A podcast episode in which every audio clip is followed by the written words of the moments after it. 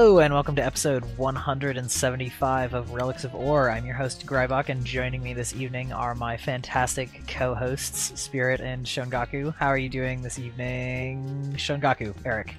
I'm doing really good. It's nice to be back on the show. Hello, everyone on the internet. I was worried that you had muted yourself or stopped paying attention in that brief pause. I was debating whether or not to go for coffee, so no, I'm good. So yeah, well there you go. You you chose correctly. Now you can probably go get it because I'm gonna. I had the same fear. Spirit. How are you doing? I'm doing very well, and I was pleased that I was not chosen for the uh, introduction roulette. I could sense that. Uh, I decided to throw you a metaphorical bone and go with Eric because you know he's not on often, so I might as well catch him by surprise, which sometimes will catch us by surprise as well, of course.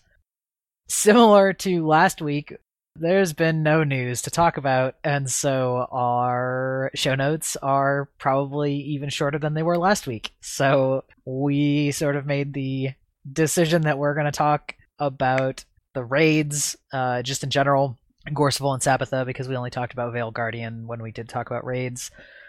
Possibly talk some about rewards and general thoughts, frustrations, feelings. I was told by a friend, by the way, that the the Relics of Orr drinking game was to take a drink every time the word frustration was used, which I'm sorry.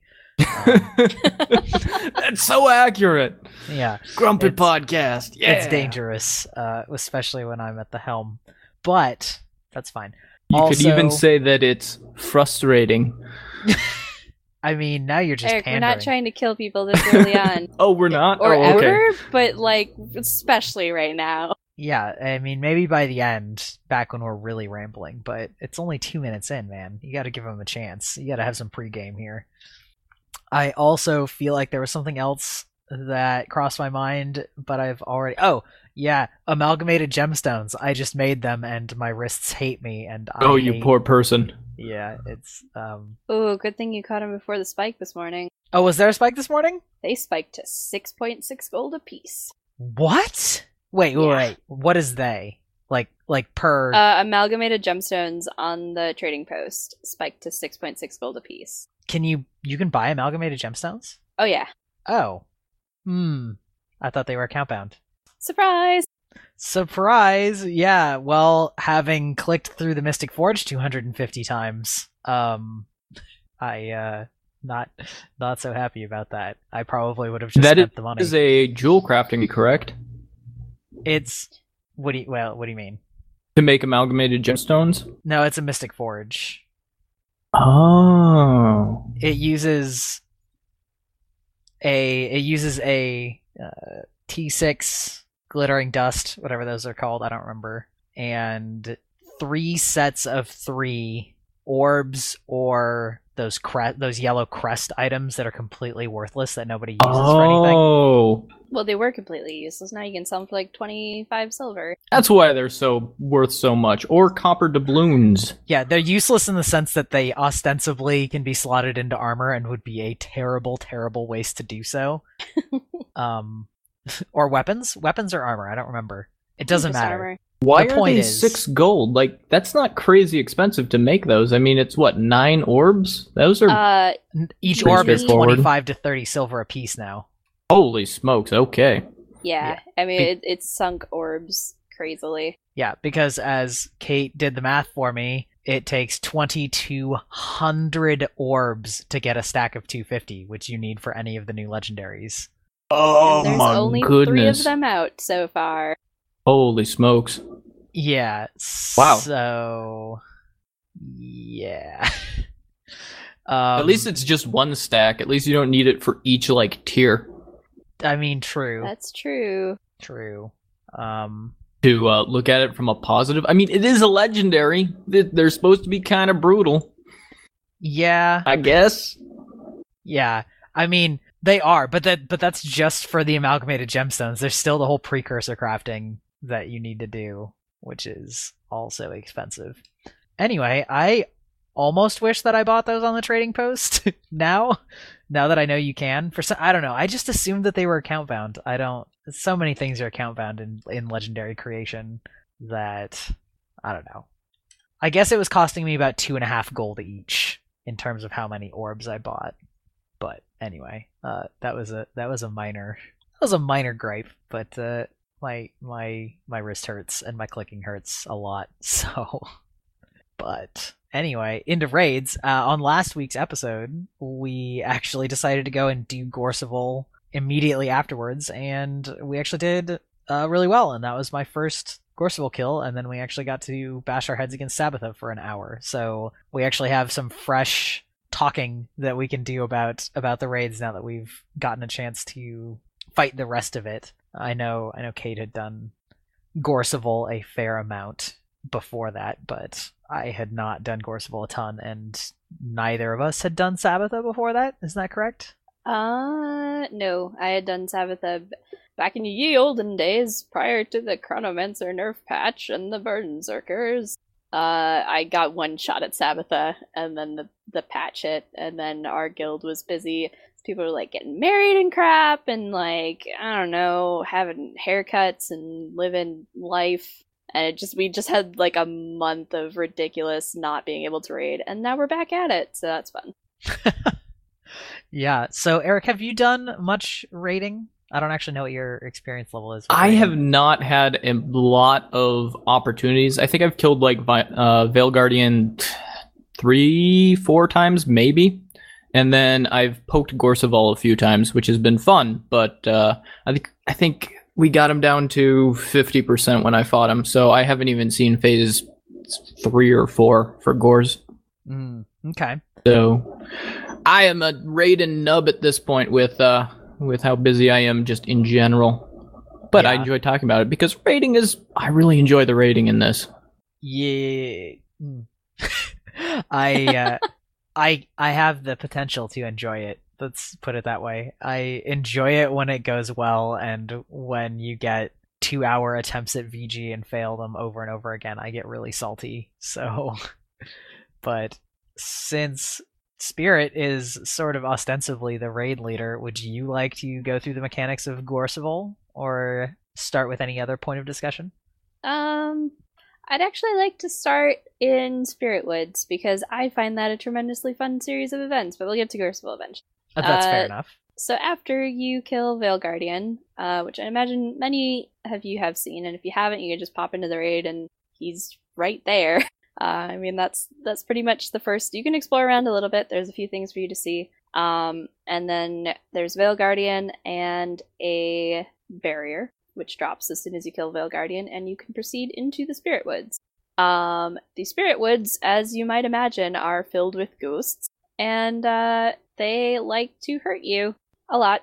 They there's not, I would say there's not really anything notable about their attacks or anything. I mean they're they're pretty much just trash, but you do a sort of a series of events um centered around these spirits. So there's a cap point event and a trash clearing room. I should say that there's a giant river of souls that wraps around this entire area, which is a thing that we've seen before in Guild Wars Guild Wars lore. Um, but I Boom, boom, believe boom. only in the realm of torment.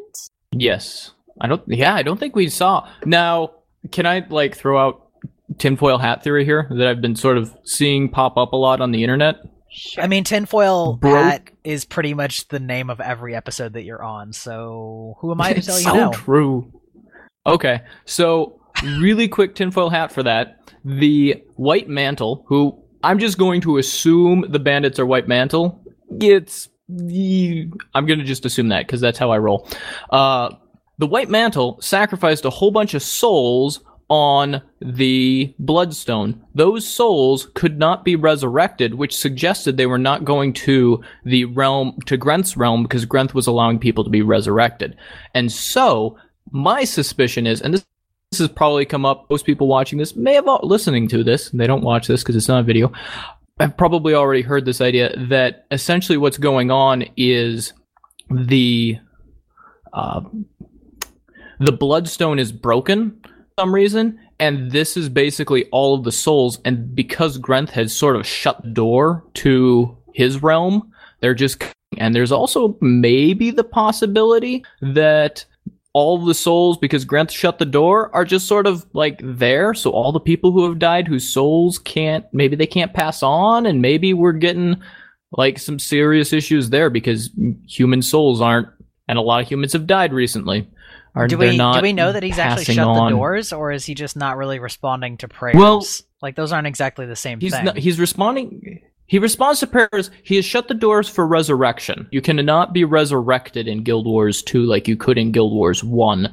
They have said that in the lore a few times. It's part of the fact that they're the when the gods moved away from everyone, healing prayers sort of minima reduced, and so people had to become more self-reliant on using their own like life force to heal themselves rather than Dwayna, which is why all the races have an equivalent amount of healing rather than the humans being like uber healers and that sort of thing. So it so I think what we're seeing is an issue with so it, souls might be able to get to Grenth, but I think what we're seeing is the bloodstone there's a problem with it and these souls are just sort of hanging out in the vicinity from the bloodstone. They've basically escaped. Hmm. I mean, that's fair. Tinfoil hats off. We were actually talking before the show. It's really funny that you brought this up because Kate and I were talking about this before the show, and we were talking about how you know it, it feels kind of like they're beating us over the head with the White Mantle connection, and I was saying, well, you know. I mean, to be fair, there's a lot of people that probably haven't played Guild Wars 1, and there's a lot of people that don't necessarily go to the subreddit and read the other people's theories and observations about all these things, and that, you know, had I not had it pointed out to me, I probably wouldn't have made any white mantle connection in the silver waste just because I wasn't, you know, I didn't didn't really have my lore hat on. I just had my farming hat and gloves on.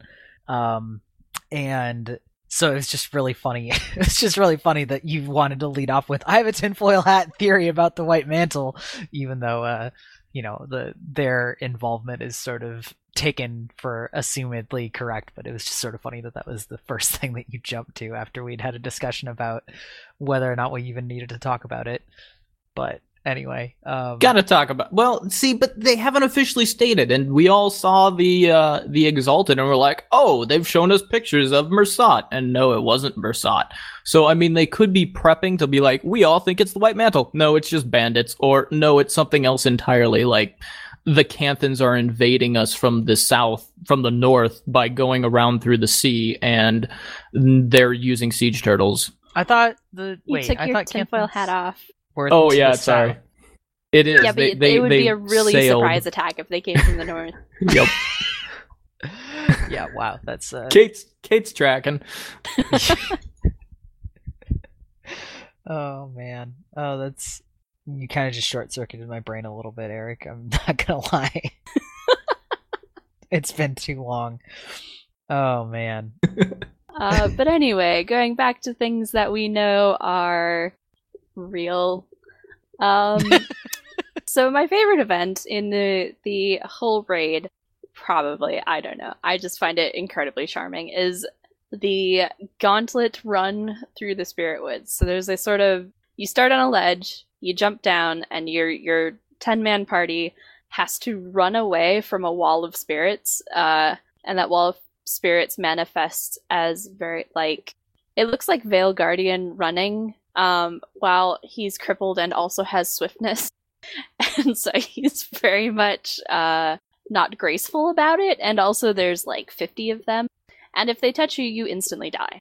Uh which I just find a very hilarious visual coming at me while I'm trying to DPS and I often spend my time laughing during that and not paying attention. Uh it actually it, it reminds me very much of something you'd see in like a ghibli film. Like t- to be entirely honest it seems like a like that could be a section of a ghibli film which is really cool. Like i like that like that mental connection. Mhm. and uh yeah that whole the whole obviously it's the spirit woods i'm going to enjoy it right. um, but you you make your way through there. You break down the walls. There's a section where you have to glide. All your friends forget, and you get sparted or fall into the river of souls. And then you also have to cap cap circles while you're breaking down the walls. And if you run all the way to the end and the souls don't run you over, then you're done. I feel like I did a terrible job describing that event, but I really enjoy it. So It's really you know, cool. Go check it out for yourself.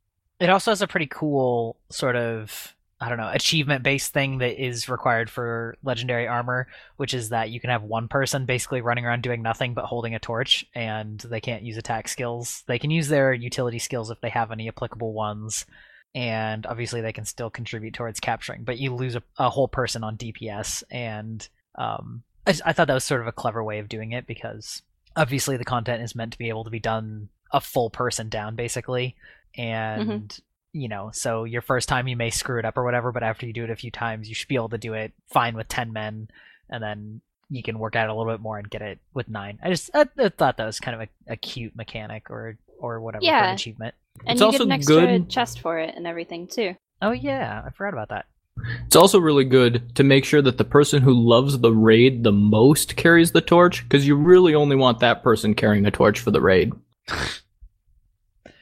Oh man, that's such puns. Um anyway. But anyway, so that's uh so you do that and then you stand on some pressure plates while you're getting attacked from all sides and you test people's ability to do jumping um anything as they have to jump through those trees and most people can't do it, which is great. That's that's my job whenever we make it that far because I'm actually pretty good at that, which is not saying much, but uh Yeah, I'm sad because I always get stuck on the bottom one because I'm like, I show someone who can't jump where it is, and then it's it's sort of like there's ads up in that room all the time, and they respawn until you finish the, uh, getting everyone on the pressure plates. mhm. So I always show someone who can't jump where it is, and then I get stuck on the one on the bottom. I never get to go into a cool one, cool pressure plates.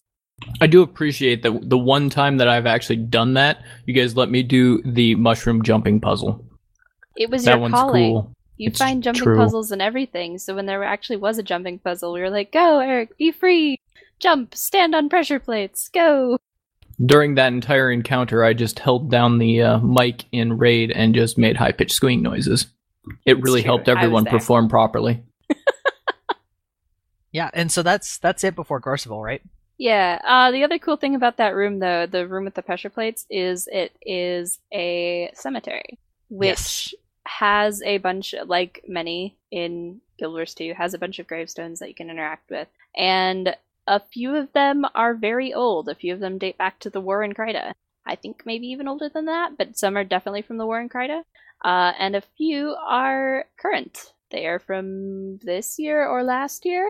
Maybe a couple of both. I don't remember exactly off the top of my head. Yeah, I Um, think one is like a year old. Yeah, so that's really that is I don't know if that indicates that people have just returned there or that people have been there for that long, but either way, it's it's something that I wouldn't expect to find there. Yeah. So it's cool.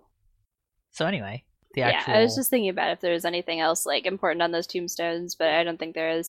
Um, No, I mean, it might just be there to sort of reinforce, tie in the Krytan connection. You know.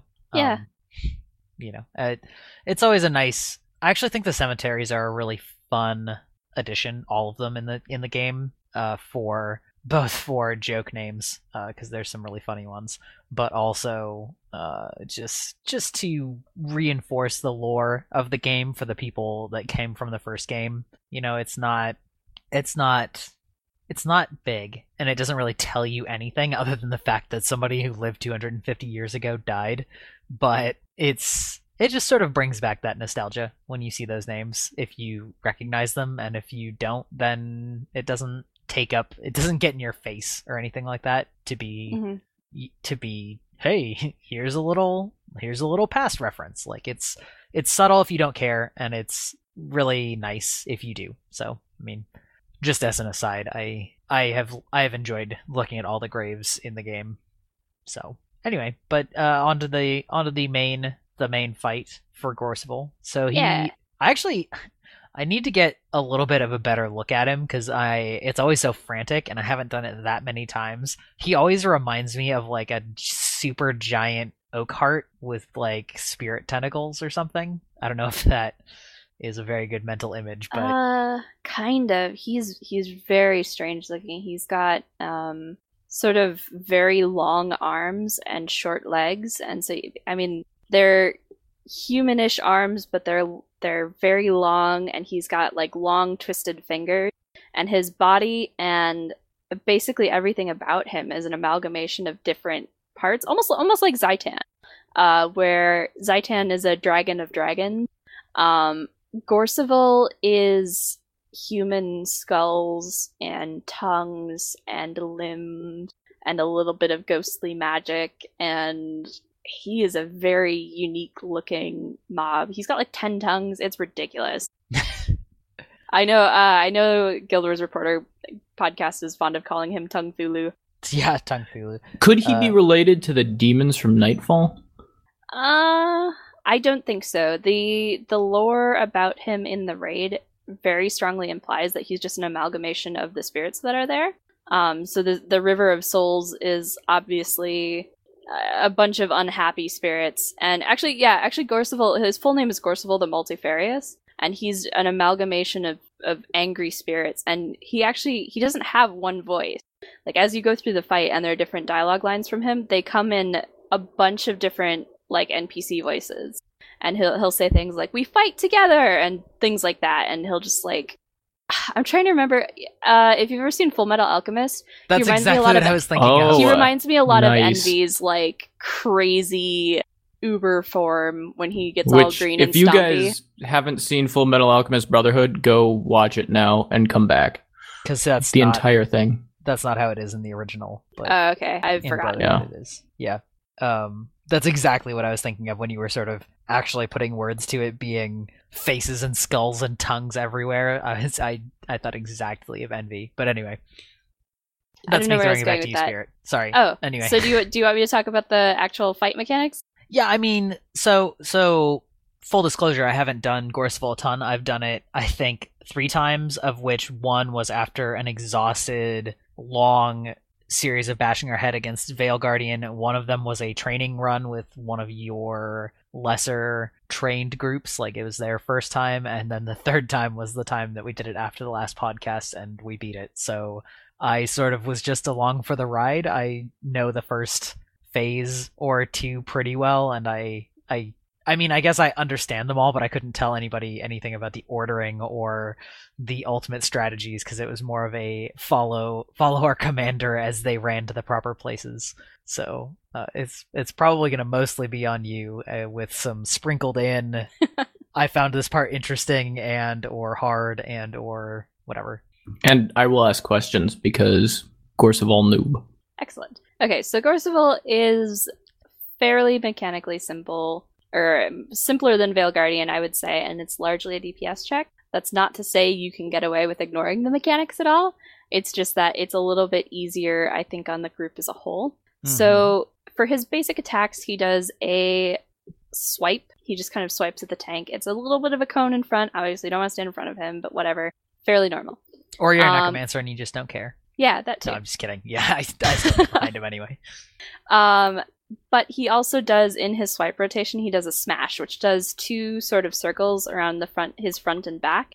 Um, I don't know how to explain. Yeah, it does uh, like a circle AOE around his front, a circle AOE around his back, and they don't. It's sort of like a Venn diagram of bad. Like you can get a little bit closer to him on his sides, but you don't want to be too close because he'll still get knocked down. Not a huge deal again, but obviously you don't want to get knocked into something that you don't want to be in, uh, which will come into into play later. And, And, the knockdown messes with your DPS, right? Exactly. That was yeah. That was exactly what I was going to bring up. So a thing to avoid, but fairly easy. Once you learn the tell, he raises his left hand, he goes smash, and once And honestly, to it, it's not easy to even- avoid. it's not even that big of a, a hit to your DPS. I mean, obviously, anytime you can avoid getting knocked down, it's better. But uh, actually, in our successful raid, a lot of people got knocked down almost every time anyway, and our DPS and mechanics were on point. Other like Yeah. that was actually one of the worst times I've seen people getting knocked down. Even though everybody was experienced, we were just like not really on our game yet, and we were still doing better DPS wise than the other two times I'd tried it, and we still beat it without being great on that aspect. So it's not overly punishing to your DPS like it is like when you need to go res somebody on Vale Guardian, you know, Mhm. like in in a bad in a bad pizza slice. Um, that this kills the raid DPS, whereas uh, it's not the worst. No, but I would still argue, uh, especially if you're struggling with DPS in the later phases, it's something to avoid. Oh, sh- I mean, yeah, obviously, always avoid knockdowns, but Um, yeah. So those are his basic attacks, and then the fight basically go. It, it alternates between him teleporting to the middle and you needing to break his break bar and then dragging him to different things around the edge. So after you start fighting him for a little bit, he does his little swipey swipes and smashy smashes. Uh, he'll teleport to the middle and start doing a Donkey Kong ground pound, and different parts of the arena turn black and start pulsing. And if you're in that when they finish pulsing, it does about I don't know how much health because I I always play on very not squishy professions. Uh, it seems to take me about to ha- to half health, but it also applies 25 stacks of vulnerability to you, which means if you get hit by anything afterwards, you're gonna crumple. Um, so very important to avoid that. He also uh, reflects a extreme amount of damage back at you while he's doing that. So you want to break him. It, it goes back and forth. So some groups break him right away to avoid that as much as possible. Um, we do, and I recommend if you're struggling with DPS at all, to let him do that for a little bit and just make sure your druid knows and is healing everyone through it. Because if you let him do that for a few ticks, it gives you enough extra DPS that you can sometimes phase him before he's done with it, or phase him before he summons spirits to make your other phases a little bit easier. Um, so once you're done breaking his break bar, you have to take him to the edge, and all around the outside of the arena there are wall barriers um, that need to be broken for you to get out. Because what he'll do after he does his break bar thing is he raises his hands in the air, does a little dance, and then channels an attack that wipes everyone on the platform. So to escape that, you have to break a break a wall. Everyone jumps out, glides, hits the updraft, turns around, comes back, glides in. Uh, which I think mechanically is cool and conceptually is cool. That has been a major struggle for us. Less so now that they they've changed the gliders to a client side um, functioning mechanic. I'm not good at words today. Uh, and so there are many less glider malfunctions, but every once in a while somebody will just miss the updraft or like double tap space or something and somebody falls and you have to wipe the fight, which is incredibly annoying. But if you get enough practice at it, it's it's okay. Like we manage now that it's almost not an issue for us. Maybe once once or twice per raid session it happens. Um trying to think. Oh yeah. So while also while you're grabbing him, bringing him to the wall, he summons ads, um, which ca- are not particularly threatening. They can kick you though, uh, which has led several times to us being sparted off the edge into the River of Souls to our death, uh, which is always a sad time, especially when they do it uh, immediately after you break the wall and you're like, yes, we got the wall done. turn around to DPS Gorseval and bam, you get kicked off the wall or off the platform by a spirit. It's the worst. Uh, but it's important to kill those spirits because for every spirit he eats, he gets 10% more damage. And he summons four of those every time he goes, uh, every, yeah, at the end of every break phase, basically. Yep. Yep. So the fight alternates between break phase, updraft, break phase, split phase. Also, do um do the updrafts disappear? Is that Yes. Uh, you something can that I've gleaned? use yes, you can only use each updraft once, and if you don't use them by the time he hits enrage, they all any remaining ones disappear. Yeah, that's that's one of those things where I sort of gathered it from people talking about it, but because I was just sort of following the raid leader and I get turned around anyway from circle strafing that dude, I wasn't actually positive that they disappeared, but I was pretty sure. So that also puts an extra limiter on your time, even if the enrage didn't kill you just on its own. Yeah. Um, so after okay, yeah, break phase, break phase, updraft, break phase, split phase, and on the split phase, he goes invulnerable, summons four ads. They all try and walk towards him. You have to, s- you can only soft CC them. So cripples and chills, got to make sure they slow down because if they touch him, he'll do the his hands in the air, will do woo woo woo and kill everyone. Uh, I like to imagine he's partying when he does that. Listen, I spend a lot of time in raids. Okay, I gotta do It's- something to have entertain It's a entertain six myself. soul rave party. Like It's It when a bunch of Norn get control of him. A bunch of Norn souls get in control and they're like, woo! I'm drunk on life force. Let's go. I approve. This is my new head headcanon. Yep. Uh so yeah, you just there's there's sort of two general strategies for this. Sometimes you have two people uh each solo a spirit and snare it while your other groups take care of two of them and then the those other groups collapse on your solo spirit hunters and kill all four of them that way. Uh the the method we've been doing and has worked just fine for us. It's it's up to you guys whatever you want to use. Um is to sit sit three solo people each on a different spirit, and have one large group that goes all all the way around, clockwise or counterclockwise, depending on how people are doing, crippling and chilling them, and kills them. And then once you've got all that, that's pretty much the majority of the fight. It just repeats again in the second phase. Uh, break bar, updraft, break bar, split phase again, down to a third percent. The only thing that's different in the second phase is you start summoning these orbs that gradually expand over time, and they start taking over the arena. They don't do any damage to you, but they do give you a debuff that reduces your damage by like I think it's ten percent per stack, and it it puts ten stacks of it on you when you touch it. So if you it must not be 10% because you do still do a little bit of damage, but it's it's minuscule. You absolutely cannot get hit by these if you are DPS. So you have a ranged person clearing those orbs, which pulls DPS again off the boss. That is the DPS check. And you have to make sure that they're cleared in the direction you're going, and probably even in directions you're not going. I'm trying to think how to explain this because I don't do I don't generally do orb clearing, but basically you need to make sure that enough of the arena is cleared so that A you can get to your next updraft and B you can get to the spirits when he splits again at a third because he puts those same four spirits in the same four directions. They're right in front of the updrafts. Um, and they try and walk towards him again. But if there are too many orbs around those spirits, then you can't get to them, and they walk in, and he does his woo woo woo party time and kills you all. That's that's pretty much the story of this boss: is woo woo woo party time, and everyone dies. yeah, that's true. Which I I just want to also point out sort of that uh, I like the feedback mechanisms of Gorseval a lot more than Vale Guardian because I think it's just a little bit more apparent what's getting you. You know, like if you pretty much always die the same way, or if you die, or like, or if somebody, if one or two people die, you know exactly what killed them. You know, it was like, oh well, the orbs blocked our path and we didn't get out and fast enough, or oh, you got sparted off an edge, and then you know, whoops, there's not much you can do about that other than you know be a little bit more mindful. But some of those, you know, those kinds of deaths, you know exactly what happened, you know how to not do it, and you know, eh, usually it's just sort of a oh whoops, sorry, I got sparted. You know, let's just reset and do it again. Whereas with Vale Guardian, there's so many moving pieces at all times that. It, it's hard it's hard to know exactly where the problem is and other than just that it's not working. And yeah i, I don't know. I think th- this is something that's sort of true on both Sabetha and gorseval i just i felt like i knew what the problems were every time i ran them even though i've only run them a couple times. Whereas with vg we've just our main group has struggled so many times and i just don't know.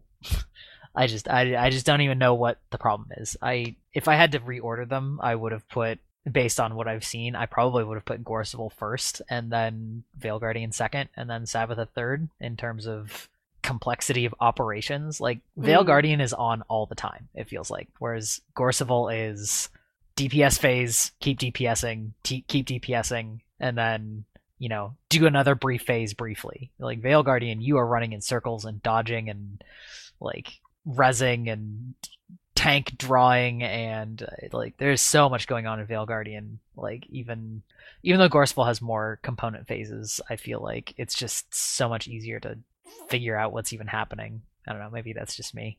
No, I I, I, definitely That's agree. accurate, yeah. One thing with VG is you're as you were saying, there's so many moving parts and so much going on.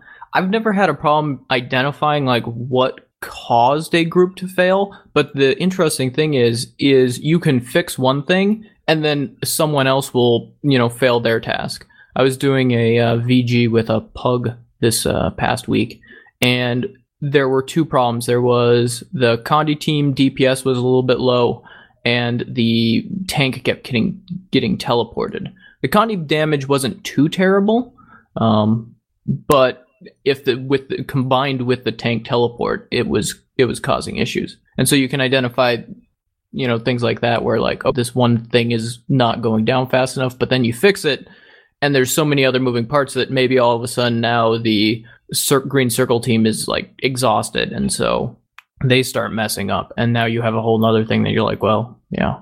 So Well, yeah, I- endurance thing there.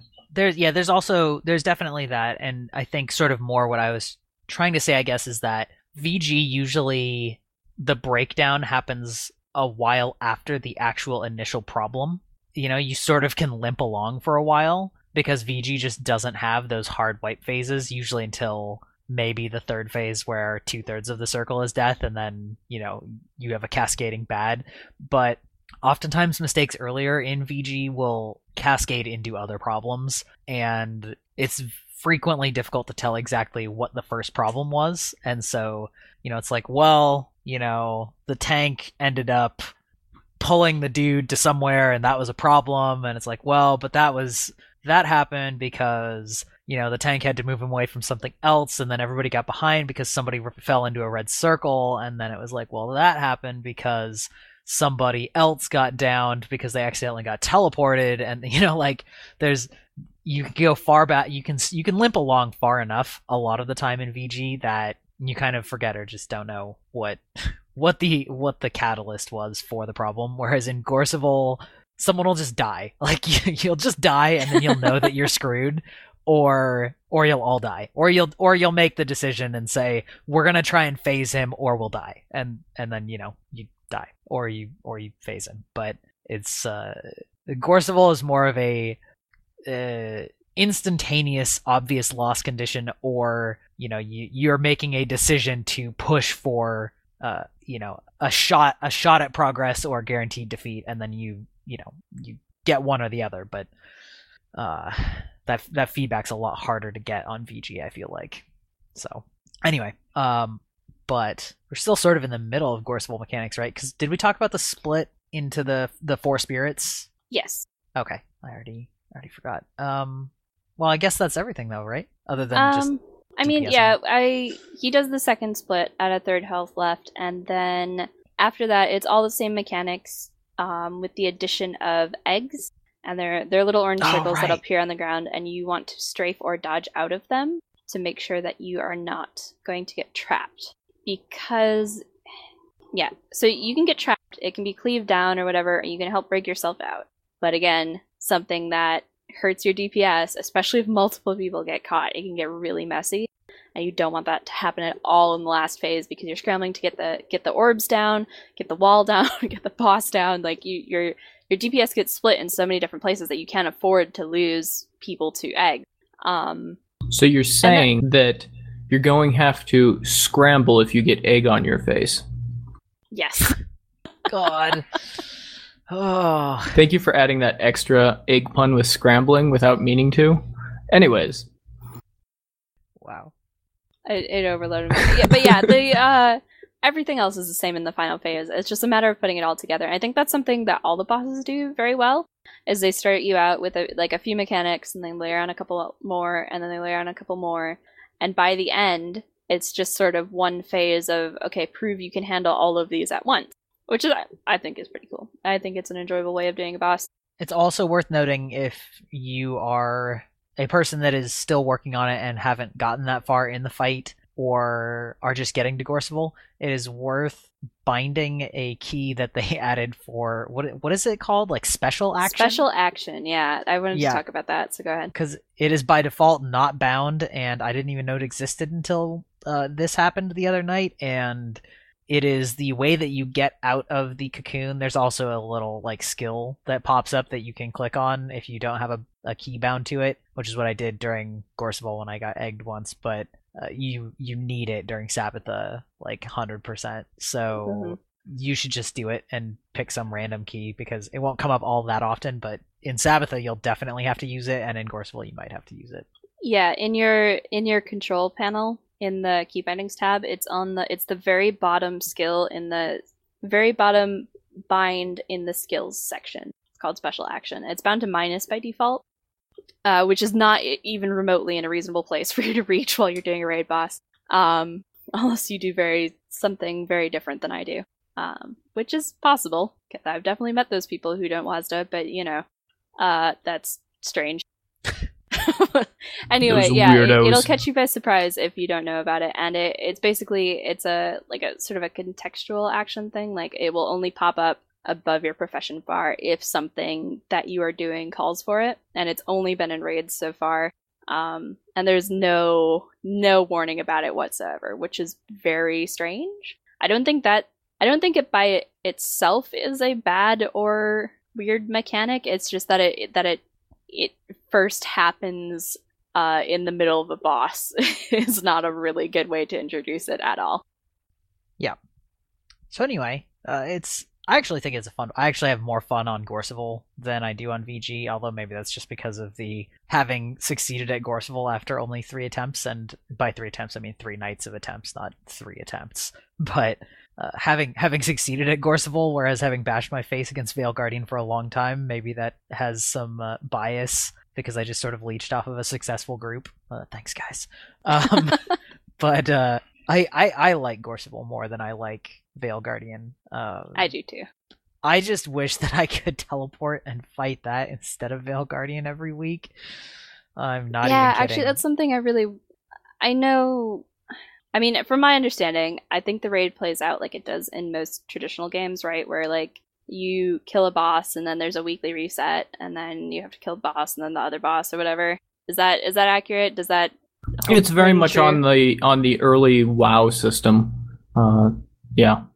Yeah, I just I wish that once you had someone in your party who had beat the first boss, you could choose which boss to start at. It doesn't matter like it does not matter what order you do them in, and it doesn't hold you to that. Like if you have someone uh, who's killed VG and Gorseval in a in a week, you if they open the instance, you guys start at Sabetha. So why not just let us do that? It doesn't matter what order we kill the bosses in, and I would like to just like yeah, it would be really nice to be able to take my group and say, okay, we've done VG so much, let's practice at Gorseval this week. But the only way I can do that is to like set aside some time ahead of that to kill VG with a pug group in order to be able to pull that off for our main groups on the weekend, yeah. which is a bummer. So Unless there's anything else to talk about with Gorseval, do you want to move along to Sabetha discussion? Uh, I was gonna ask if there are any particular, particularly memorable pulls or adventures in the Spirit Woods or Gorseval that you would like to share anecdotally. No. No one has fun in the Spirit Woods. I I love the Spirit Woods because once you complete it, you can there's a bunch of places that you can glide to and you can get on top of the route and there's a lot of cool just stuff in the background that you can run around and look at and sort of inspect. Yeah, I, like uh, the little bits of geometry. it's not so much that it's not fun. There's just not. It's pretty. It pretty much runs the same every time you do it. Mm. Uh, and I haven't done Gorseval enough times to have any truly hilarious or epic things happen aside from beating it. Uh, beating it that was my favorite. Uh, that was good. I'm sorry, it's such an innuendo. Anyway, Wow. Uh, let me pull out my mini I got for beating it. it's a lot bigger than I was expecting. Wait, you got a mini Gorseval? Yeah. Oh, awesome. Yeah. Yeah, I know. that- I feel actually, bad. that mini was- is not a mini. It's huge. I just didn't notice because I have Norn. I finally saw it next to my human character and I was like, whoa. Whoa. Yeah. Objects in mirror are closer than they appear. Um. Anyway, I feel bad because I know somebody that's done the raid a bunch and doesn't have a Gorseval mini that really wants one. Uh, but anyway, uh, I don't. You know, I I haven't had any super memorable experiences aside from beating it. Uh, I do have So- a question about that. You can buy the Gorseval mini, right? Yes, you can. I bought mine. It's uh, 300 magnetite shards, and you have to have beaten Gorseval in order to purchase it. The interesting thing there is that you cannot buy the Viper's gear. It's just random drop right now, right? The yes, the trinkets that have Viper stats on them, and I think also the trinkets that have all the new stats on them are only available as drops from the raid.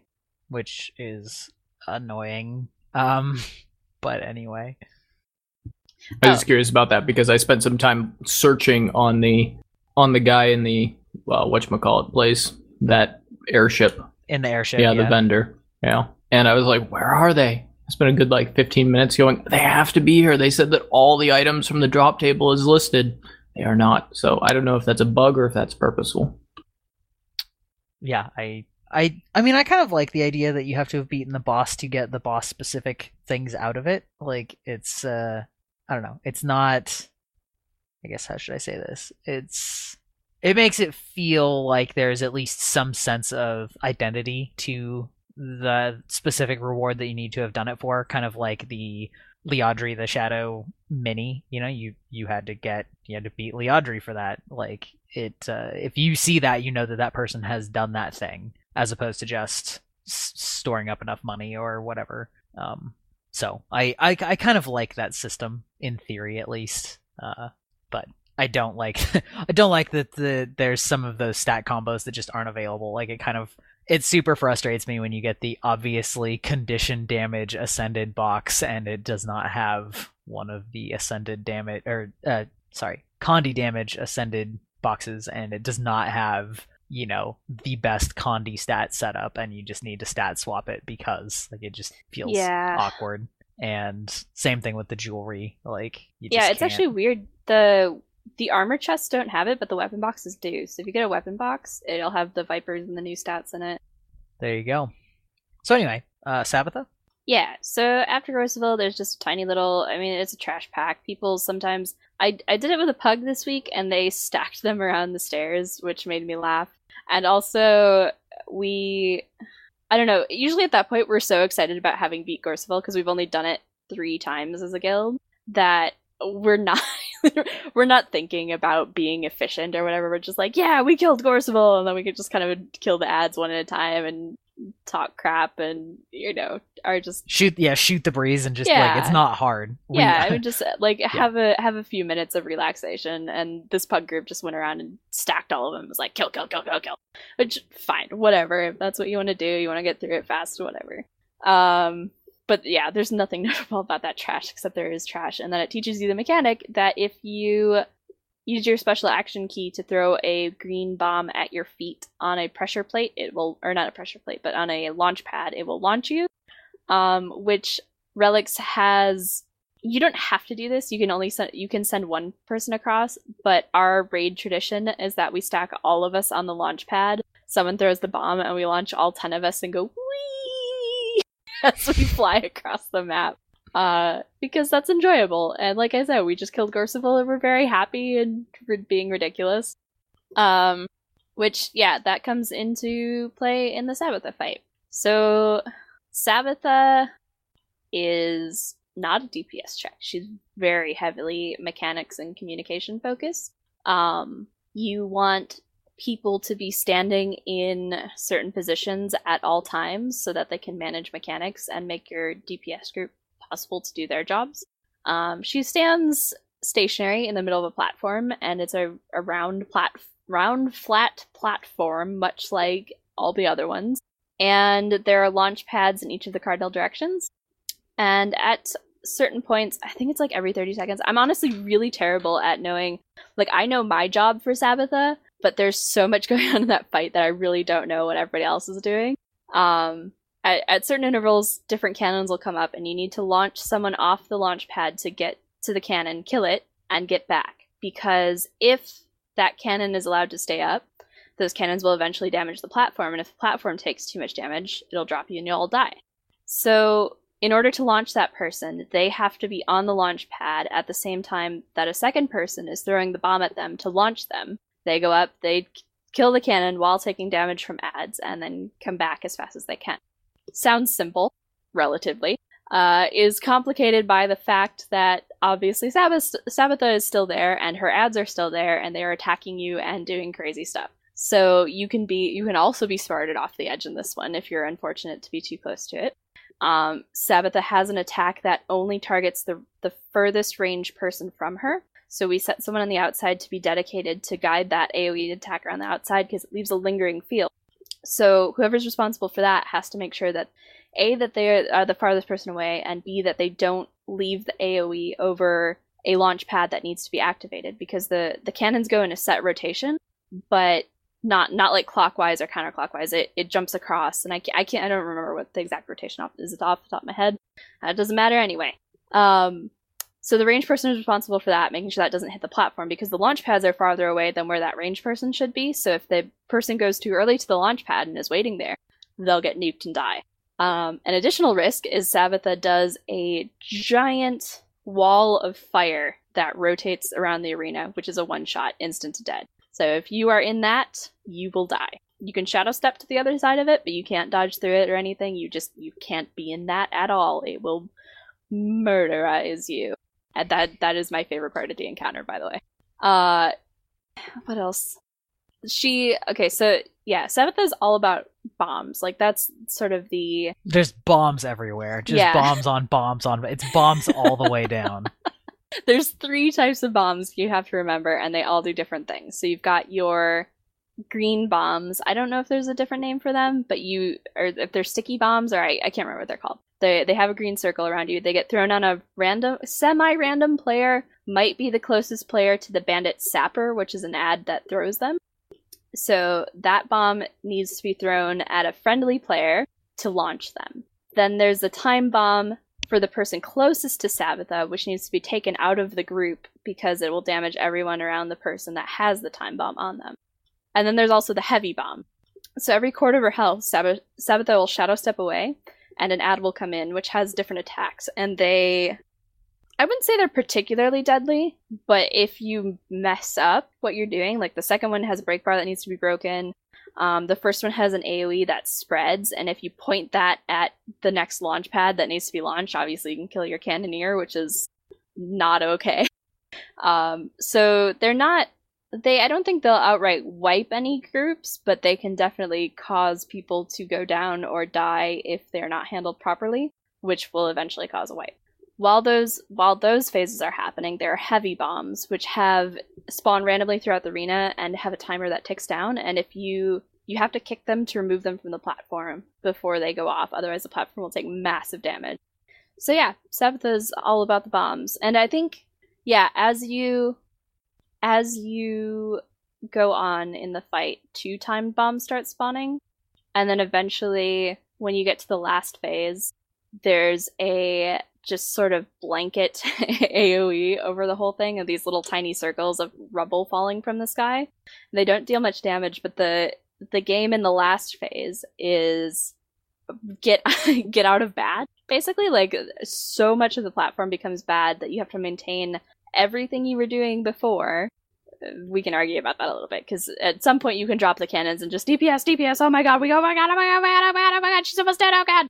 uh, which may or may not be an accurate accurate simulation of what happens on Mumble when that happens.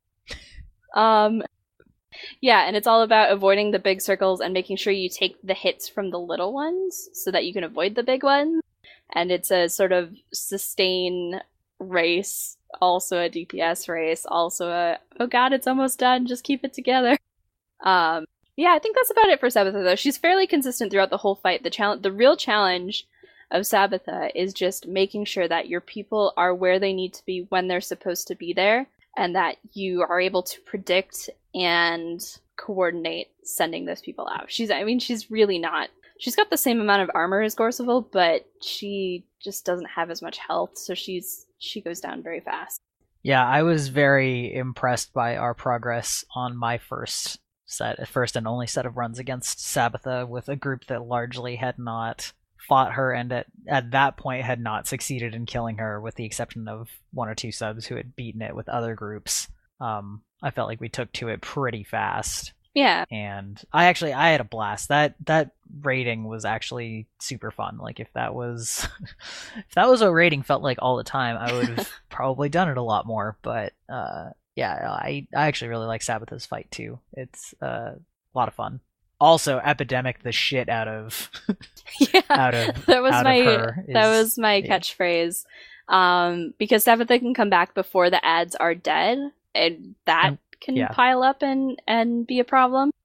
But since the ads have a ton of conditions on them from you fighting them, then you can epidemic Sabetha and the ads and just get crazy Condi damage. and when you have three Condi Reapers who can all epidemic the ads onto her, it's uh, probably an impressive amount of damage. Mhm. Um, yeah, it's definitely. I looked up the pattern that the cannons spawn at, and it was very wonky. I was expecting a uniform pattern, but instead it's a. It's the same every time you do it, but it's like they spawn at southwest, northeast, and then like north, south, east, west, and then like east, south, north, west. Like I, I don't know the exact order, but it doesn't it doesn't just go clockwise or counterclockwise or something like that. There's a Mhm. set order, and it's very uh, disorienting and yeah, I, I think the biggest I think the biggest part of beating Sabetha is exactly like you said, knowing where to put people for the cannons and when to do it. Because as a casual observer who was playing but not responsible for tracking the cannons, it just felt like frickin' voodoo.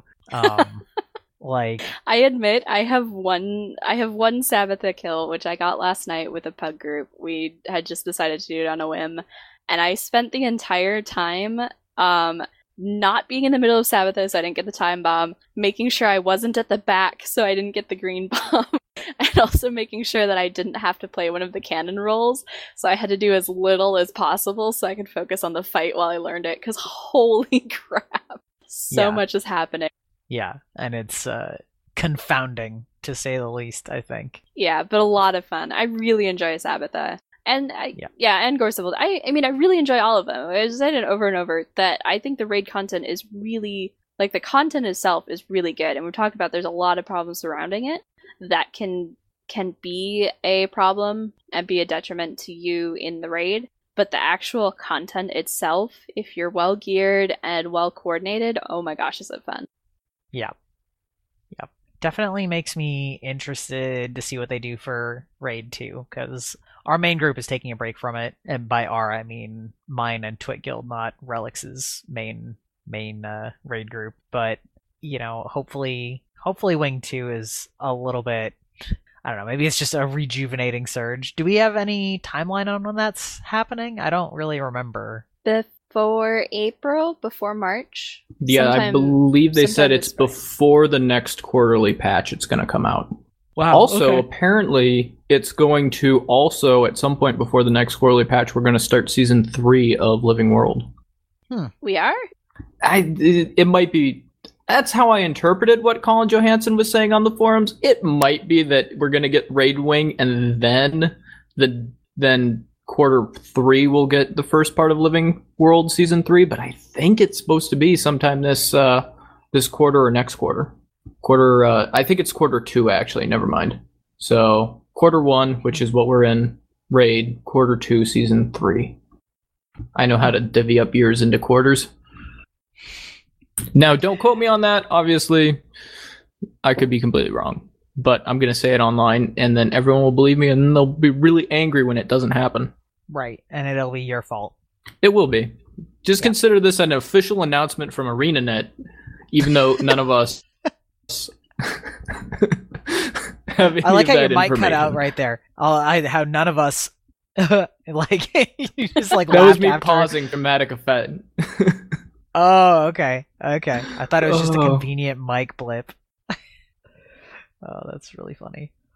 Yeah. Wow. Was there anything else we wanted to talk about with raids right now? I know that we were sort of talking about doing, you know, like talking about rewards and all that stuff, but I'm kind of not feeling a ton of energy to talk Yeah. about it right now. No, that's fine. Um, I will just share the story that during our most success- successful Sabetha poll, we got her down to 25%. And by we, I mean the other nine people in my party got her down to 25% because at about 90 to 85% on her health bar, the game tabbed me out for a Java update.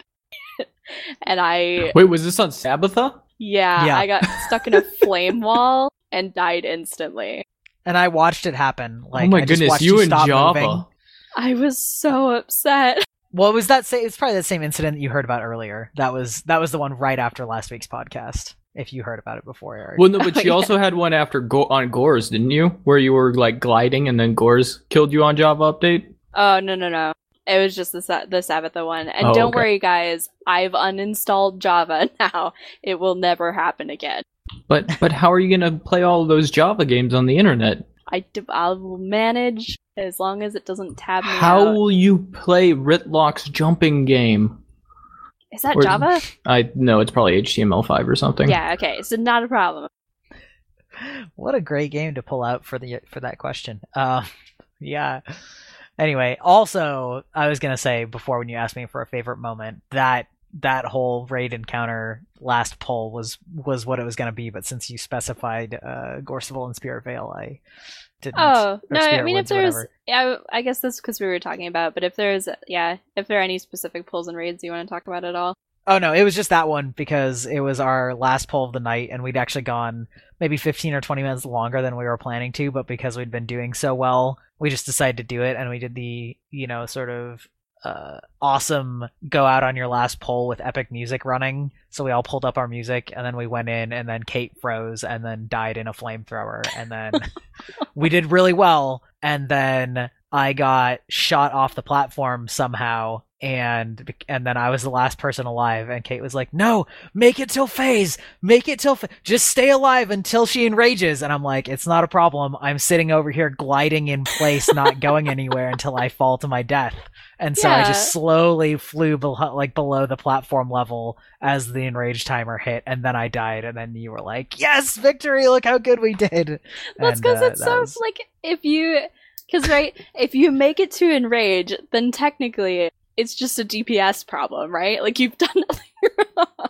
yeah, that's, not yeah, a true exactly. statement at all. But But the fact that you were telling me to try and survive that long when I was just off the platform already in the air, just like gliding t- like to nowhere, I couldn't even move. I'm like it was sorry. bugged out and I couldn't move. I was move. eating platform. I didn't see anything. No, but that was what was so funny about it. You're like, try and live, and I was like, oh, I'll be living for at least another thirty seconds. Trust me, because I'm That's out in no man's land and I can't be hit or do anything.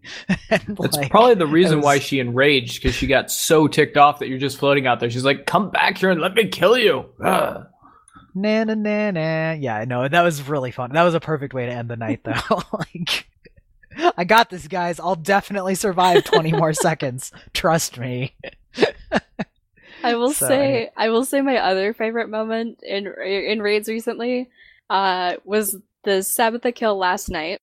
We got all the way down to the end, and I died probably with like five or ten seconds left to go. And my friend whispered me, and he was like, "Oh my god, that guy ruined Eternal for you." And I was like, "It was me. It was me, Barry. was I ruined me. Eternal.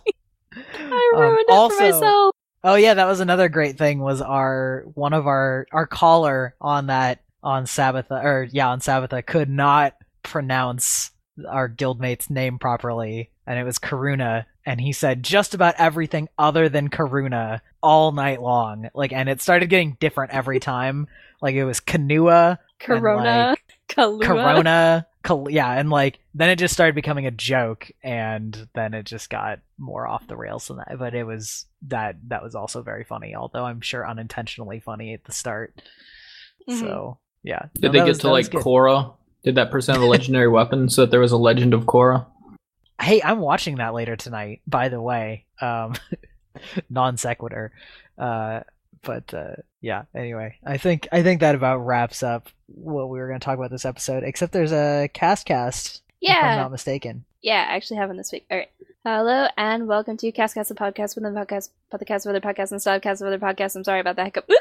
Um, this week on Castcast, there was a thing on Reddit that happened over the span of like a week or two where they took a. It was essentially a des- design an elite spec, but each day they would post a thread about a specific topic and decide on a thing sort of as a whole thread and then eventually went through and designed an entire elite spec. Um, I wish I could pull it up for you. I cannot find the link right now. I promise it will be in the show notes when it when it uh, goes live for everyone because I will find it in a few minutes, but I can't find it right now for the life of me.